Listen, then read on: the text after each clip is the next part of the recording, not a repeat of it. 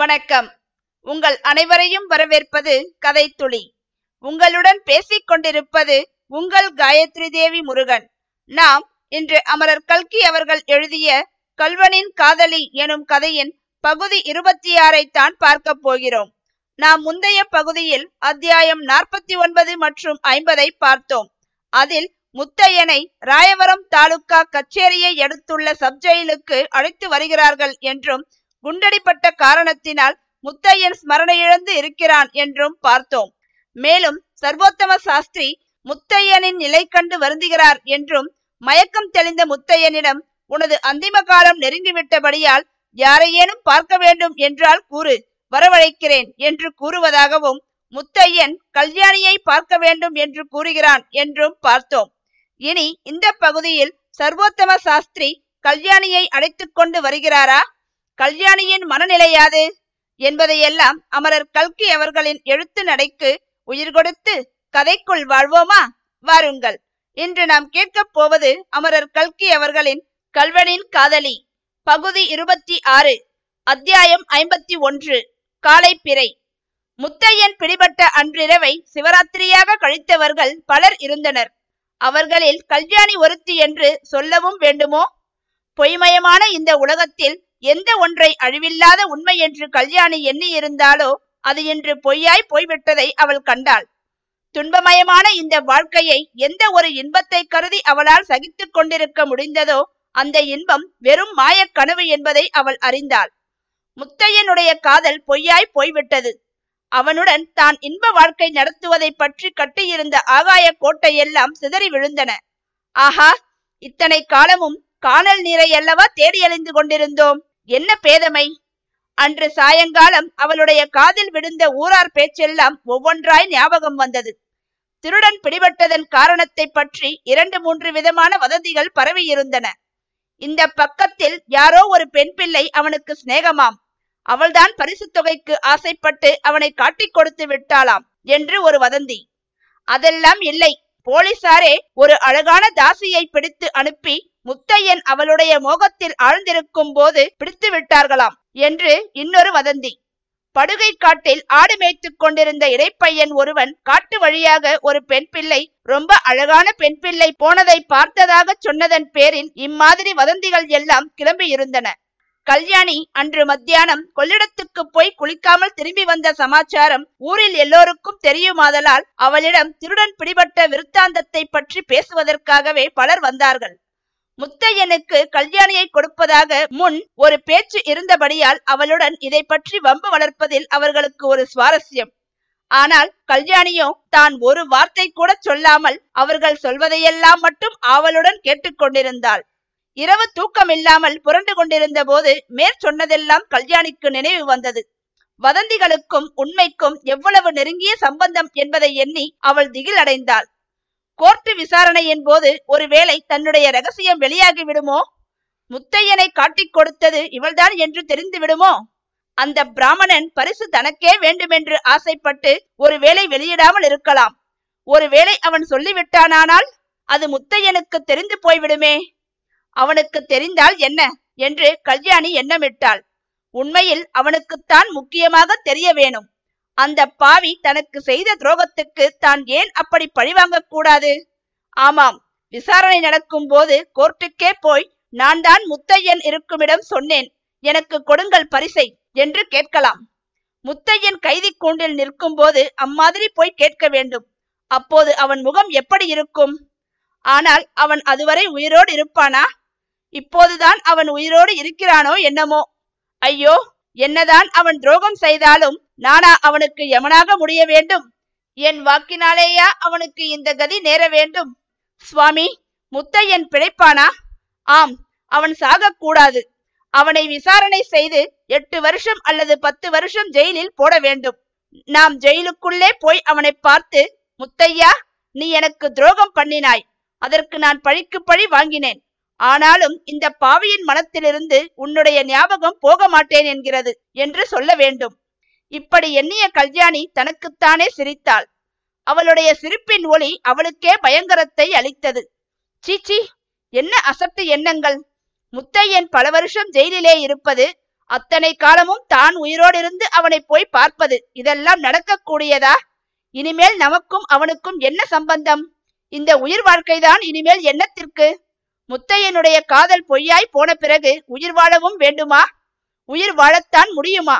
இனி இரவு நேரங்களில் தூக்கம் வரப்போவதில்லை. தூக்கம் வராமல் முத்தையனை பற்றியே நினைத்து கொண்டிருந்து பைத்தியம் பிடித்தாலும் பிடித்துவிடும். இப்போதே மனது இப்படி இருக்கிறதே போக போக எப்படியாகுமோ என்னமோ?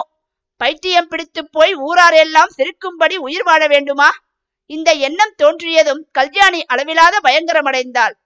அடுத்த நிமிஷத்தில் அவள் ஓர் உறுதி கொண்டாள். இன்று ராத்திரி எப்படியாவது தன் உயிரை மாய்த்துக் கொள்ள வேண்டியது. வேறு விமோச்சனம் கிடையாது. டிங் டிங் டிங் என்று கடிகாரத்தில் மூன்று மணி அடித்தது. கல்யாணி சத்தம் செய்யாமல் எழுந்திருந்தாள். அத்தை காடாந்த நித்திரையில் ஆழ்ந்திருக்கிறாள் என்பதை கவனித்துவிட்டு வாசற்கதவை மெதுவாக திறந்து கொண்டு வெளியே கிளம்பினாள். நடு வீதியில் நாய் ஒன்று படுத்து கிடந்தது. அது குறைத்து ஊர்க்காரர்களை எழுப்பிவிடப் போகிறதே என்று கல்யாணி ஒரு கணம் திகில் அடைந்தாள் ஆனால் அது குறைக்கவில்லை. அவள் வீதியோடு கொஞ்ச தூரம் போன பிறகு அந்த நாய் ஆகாயத்தை நோக்கிக் கொண்டு மிகவும் தீனமான குரலில் அழுதது. நாய் அழுதால் யமன் வருவதற்கு அறிகுறி என்று கல்யாணி கேள்விப்பட்டிருந்தபடியால் அவள் உடம்பு சிலிர்த்தது. கிருஷ்ணபட்சத்து காலைப்பிறையின் ஒளி மங்களாக பிரகாசித்துக் கொண்டிருந்தது. கல்யாணி ஒரு கையினால் நெஞ்சை அமுக்கி பிடித்துக் கொண்டு கொள்ளிடக்கரையை நோக்கி நடந்தாள். ஆற்றிலே விழுந்து இறந்து போய்விடுவது என்னும் எண்ணத்துடனேதான் அவள் அந்த நேரத்தில் வீட்டை விட்டு கிளம்பியது. ஆனால் கிட்டத்தட்ட ராஜன் வாய்க்காலின் அருகில் வந்தபோது அவளுக்கு ஒரு சந்தேகம் தோன்றிற்று. ஐயோ தனக்கு நீந்த தெரியுமே? தண்ணீரில் விழுந்தால் நீந்தி கரையேறத்தானே தோன்றும்? உயிர் போகுமா? கழுத்திலே கல்லை கட்டி கொண்டு விழுகிறது என்று சாதாரணமாய் சொல்லுவார்கள். நிஜமாகவே அப்படி செய்ய முடியுமா? கொள்ளிடக்கரையில் கல்லுக்கு போவதெங்கே அல்லது கயிற்றுக்குத்தான் எங்கே போவது? புடவை தலைப்பில் கல்லை கட்டி கொண்டு விழுந்தால் தலைப்பிலிருந்து கல் நழுவி விட்டால் என்ன செய்வது? ஐயோ உயிரை விடுவதென்பது சொல்வதற்கு சுலபமாய் இருக்கிறதே தவிர மிகவும் கஷ்டமான காரியமாக அல்லவா தோன்றுகிறது? கல்யாணி ராஜன் வாய்க்காலின் பாலத்தை அடைந்த போது அதை கடந்து மேலே செல்லவில்லை. அங்கேயே சற்று நேரம் நின்று சிந்தனையில் ஆழ்ந்திருந்தாள். பிறகு வாய்க்கால் ஓரமாய் சென்று தண்ணீர் கரையில் ஓரிடத்தில் உட்கார்ந்தாள். சிலுசிலுவென்று காற்று அடித்தது. கிராமத்தில் ஜாமக்கோழி கூவிற்று. காக்கை ஒன்று அரை தூக்கமாய் கரைந்தது. கல்யாணி இன்று நான் இறக்க வேண்டுமென்று விதி இருந்தால் எப்படியும் யமன் என்னை கொண்டு போவான் அல்லவா? பார்க்கலாம் என்று எண்ணமிட்டாள். பிறகு யமனே வா என்னை கொண்டு போ என்று வாய்விட்டு கூறினாள். அப்படி அவள் சொல்லி வாய் மூடினாளோ இல்லையோ? எங்கேயோ வெகு தூரத்தில் டக் டக் டக் டக் என்ற சத்தம் கேட்டது. கல்யாணியின் ரோமம் சிலிர்த்தது. உடம்பெல்லாம் நடுங்கிற்று. ஒருவேளை தன்னுடைய பிரார்த்தனையை கேட்டு யமன்தான் வருகிறானோ? டக் டக் டக் டக். இந்த ஒளி நிமிஷத்துக்கு நிமிஷம் பெரியதாகிக் கொண்டு வந்தது. சற்று நேரத்துக்கெல்லாம் அது வெகு சமீபத்தில் வந்துவிட்டது. கல்யாணி கண்களை இறுக மூடிக்கொண்டாள். இரண்டு நிமிஷத்துக்கெல்லாம் அந்த டக் டக் சத்தம் கல்யாணிக்கு எதிரில் வாய்க்காலின் அக்கறையில் வந்து நின்றது. யமன்தான் சந்தேகமில்லை. சப்தம் நின்று ஒரு நிமிஷம் ஆயிற்று. இரண்டு நிமிஷம் ஆயிற்று. மூன்று நிமிஷம் ஆயிற்று. கல்யாணிக்கோ இந்த மூன்று நிமிஷமும் மூன்று யுகமாக இருந்தது. அவளுடைய படபடப்பும் அதிகமாகிக் கொண்டு வந்தது.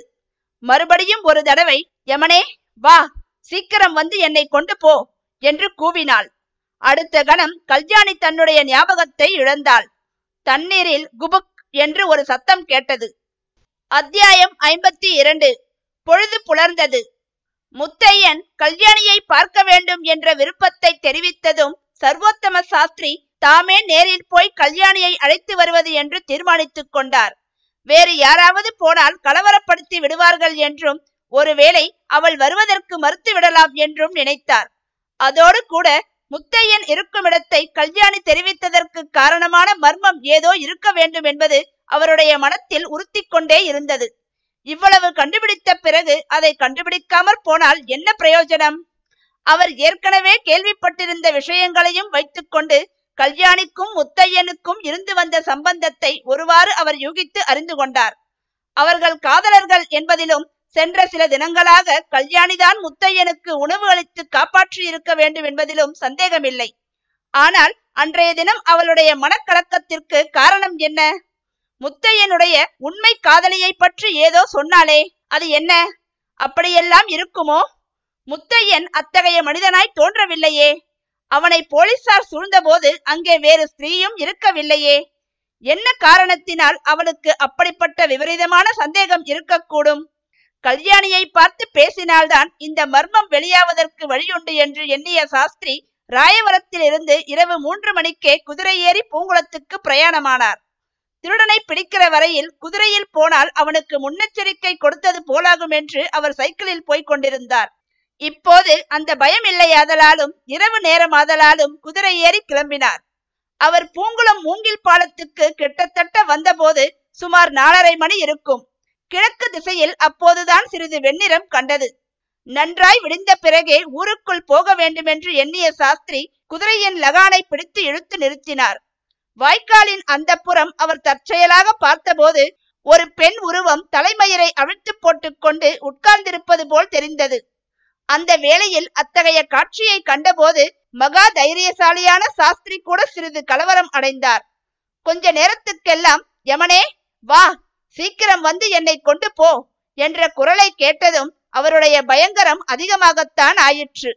ஆனால் அடுத்த நிமிஷம் அந்த உருவம் தண்ணீரில் தலைக்குப்புற விழ அதனால் உண்டான குபுக் என்ற சத்தத்தை கேட்டதும் சாஸ்திரியின் கலவரம் எல்லாம் பறந்து போயிற்று. உடனே குதிரையிலிருந்து குதித்து மூங்கில் பாலத்தை இரண்டே எட்டில் தாண்டி இக்கரைக்கு வந்து வாய்க்காலின் கரையோரமாய் ஓடினார். தண்ணீரில் மேலே மிதந்த தலைமயிரின் மூலமாய் கல்யாணி போகுமிடத்தை கண்டுபிடித்து கரையிலிருந்தபடியே அவளை தூக்கி கரை சேர்த்தார். கீழ் திசையிலே தோன்றிய வெளிர் நிறம் சிறிது சிறிதாக பவுன் நிறத்துக்கு மாறி கடைசியில் பத்தரை மாற்று பசும்பொன்னின் நிறத்துக்கு வருகிறது.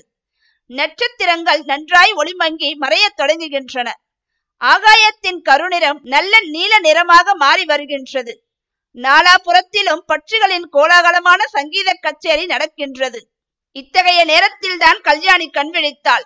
முதலில் அவள் கண்களுக்கு தெரிந்தது சாஸ்திரியின் முகம். இதென்ன? இந்த பிராமணன் இங்கு எங்கே வந்தான்? தன்னுடைய உடம்பெல்லாம் ஜில்லென்று இருப்பதை கல்யாணி உணர்ந்தாள். ஈரப்புடவை ஈரத்தலை ஓஹோ! தண்ணீரிலிருந்து தன்னை இந்த பிராமணன் கரையிலே இழுத்து போட்டிருக்கிறான். தான் அதிகாலையில் எழுந்து உயிரை விடுவதற்காக அங்கு வந்ததையெல்லாம் ஞாபகம் வந்தது. அக்கறையில் குதிரை ஒன்று சேனம் போட்டு நிற்பதையும் பார்த்தாள். குதிரையின் மேல் இந்த பிராமணன் வந்ததைத்தான் யமன் வருவதாக தான் எண்ணி இருக்க வேண்டும். கல்யாணி எழுந்திருந்து உட்கார்ந்தாள். சாஸ்திரியை பார்த்து ஐயா உங்களை என் உயிரை கொண்டு போக வந்த யமன் என்று நினைத்தேன். நீங்களோ என் உயிரை காப்பாற்றியிருக்கிறீர்கள் என்றாள். அதை கேட்டதும் சாஸ்திரியின் முகத்தில் புன்னகை தோன்றியது. ஆனால் கல்யாணியின் அடுத்த வார்த்தையில் அந்த புன்னகை எரிந்து போயிற்று. ஆனால் ஏன் என்னை காப்பாற்றினீர்கள்? ஐயோ நான் இறந்து போயிருந்தால் எவ்வளவு நன்றாய் இருந்திருக்கும்? என்றாள். உனக்கு என்ன துக்கமோ எதற்காக நீ சாக நினைத்தாயோ எனக்கு தெரியாது அம்மா. ஆனால் உன்னை அழைத்து வருவதாக முத்தையனிடம் வாக்கு அளித்துவிட்டு வந்தேன்.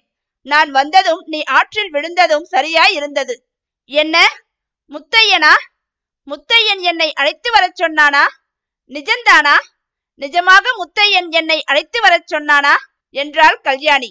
திருச்சிற்றம்பலம் பிள்ளை மகள் கல்யாணி என்பது நீதானே? நான் தான் அந்த பாவி. முத்தையன் உன்னைத்தான் பார்க்க வேண்டும் என்று சொன்னான். வந்தால் அழைத்து போகிறேன். வந்தாளா? முத்தையன் அழைத்து நான் வராமலும் இருப்பேனா? இதோ இப்படியே வருகிறேன். அழைத்து போங்கள். அது சரியல்ல அம்மா. நீ வீட்டுக்கு போய் புடவை மாற்றிக்கொள். வாய்க்காலில் குளித்துவிட்டு வந்ததாக வீட்டில் சொல்லு. நான் பிறகு வந்து முத்தையன் கேஸில் சாட்சிக்காக நீ வரவேணும் என்று சொல்கிறேன். அப்புறம் நீ வரலாம். ஐயா சத்தியமாய் சொல்லுங்கள். நீங்கள் யார்? என்றாள் கல்யாணி. கோபித்துக் கொள்ளாதே கல்யாணி. நான் போலீஸ் இன்ஸ்பெக்டர். நேற்று உன்னை ஏமாற்றித்தான் விட்டேன். அதற்கு பரிகாரம் தேட இப்போது வந்திருக்கிறேன். என்னை நம்பி வா என்றார் சாஸ்திரி. கல்யாணி அவருடைய முகத்தை ஏறிட்டு பார்த்தாள். என்ன நடந்தாலும் சரி அவருடன் போவது என்று உறுதி கொண்டாள். முத்தையனும் கல்யாணியும் சந்திக்கிறார்களா? இருவரும் கட்டிய காதல் கோட்டை நிலை பெறுகிறதா? என்பதையெல்லாம் நீங்கள் தெரிந்து கொள்ள வேண்டுமென்றால் இந்த கதையை தொடர்ந்து கேட்க வேண்டும். நாம் கூடிய விரைவில் பகுதி இருபத்தி ஏழில் சந்திக்கலாம். அதுவரை உங்களிடமிருந்து விடைபெறுவது உங்கள் காயத்ரி தேவி முருகன். நன்றி வணக்கம்.